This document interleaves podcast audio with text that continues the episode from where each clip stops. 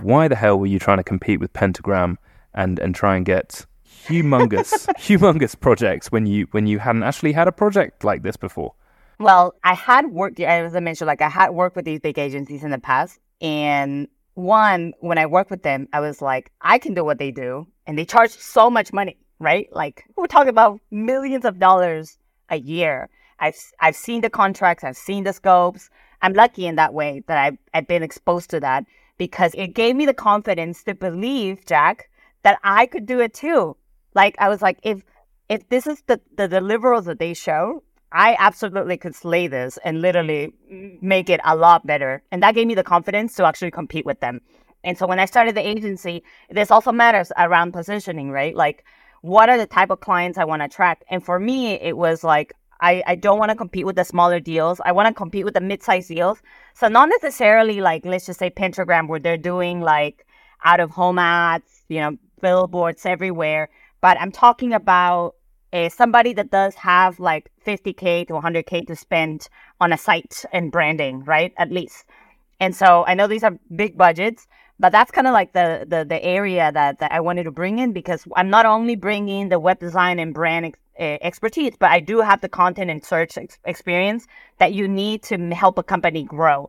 And so that's kind of like the pitch. And I think we're going to talk about the, the failure number two in a little bit. So we'll touch on that a little bit. But I did try to brand myself beyond just building on Webflow, which is what I where we wanted to build.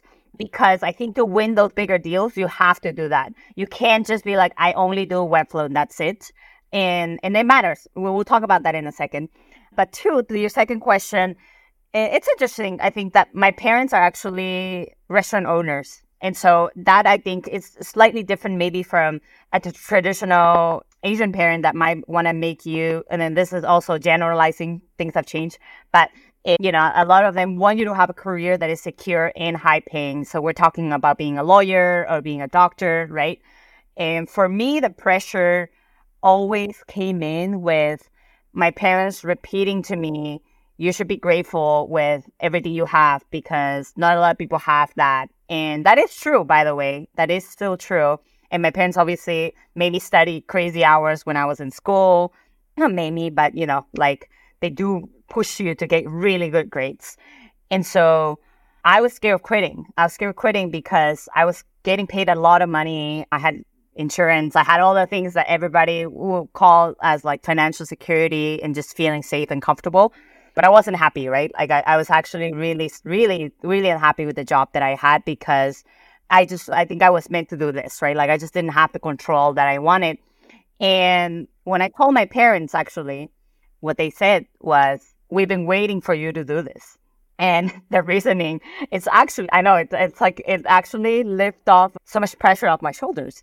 When I said that to them and then they said that to me, and I asked them, like, well, what do you mean? Is that they're like, if you truly want to be financially just safe, actually starting a company is one of the best ways to do it. And that comes from obviously them starting a restaurant and that uh, the, all, doesn't always apply. But if you believe in something and you work hard, that's kind of their philosophy. Like if you work hard, believe it in something, and of course you, you you're smart, right? Like you, you, you try all the different things you want to try, then you, you can make it happen.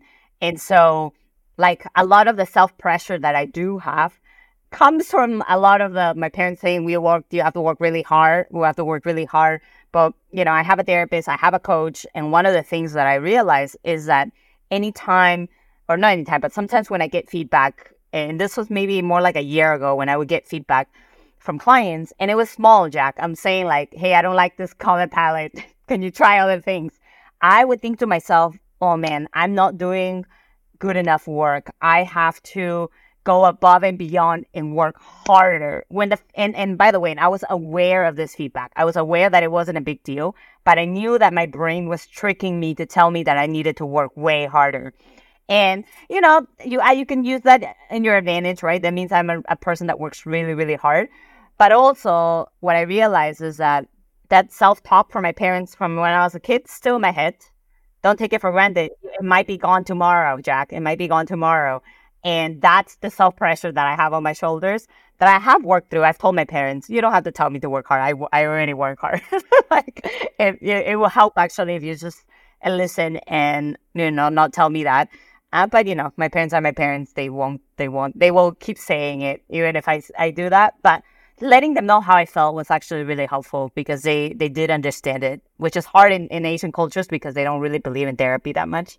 My parents, I think, compared to other parents, are pretty accepting. So I do feel very lucky that I've been supported in in the ways that I have. And I think from you know coming from an environment where they grew up in poverty, they, my parents experienced famine in China you feel like you're gonna you might lose things tomorrow you know like you that's kind of the, the environment that you grew up in and i grew up with that fear and like when i was young right? Because that's what you would hear from your parents all the time. And so yeah i feel like i've had benefits from growing in an environment where there's pressure to work hard but also you know you, there's things in, in your mental health that i still have to work on. What a beautiful answer.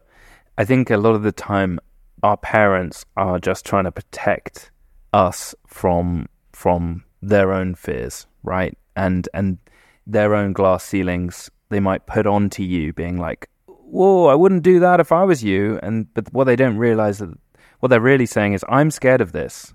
And actually, that's a very difficult thing to, to manage when your glass ceiling is very different to their glass ceiling, or maybe you believe that you can go here, but they're like, whoa, whoa, cowboy, wouldn't do that. And you've got to explain that you need to be given the space and and just trust that you can you're, you're doing what you think is is right for you and and that's all that needs to be said. I've had a very similar conversation with my parents.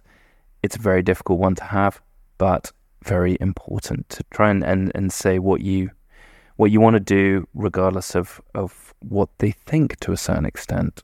Totally. It's their projections pretty much yeah. like what they wanted to do but putting putting the monkey on the monkey on off their back onto your back is how my therapist put it to me, which I think was a quite oh, yeah. a good uh, image.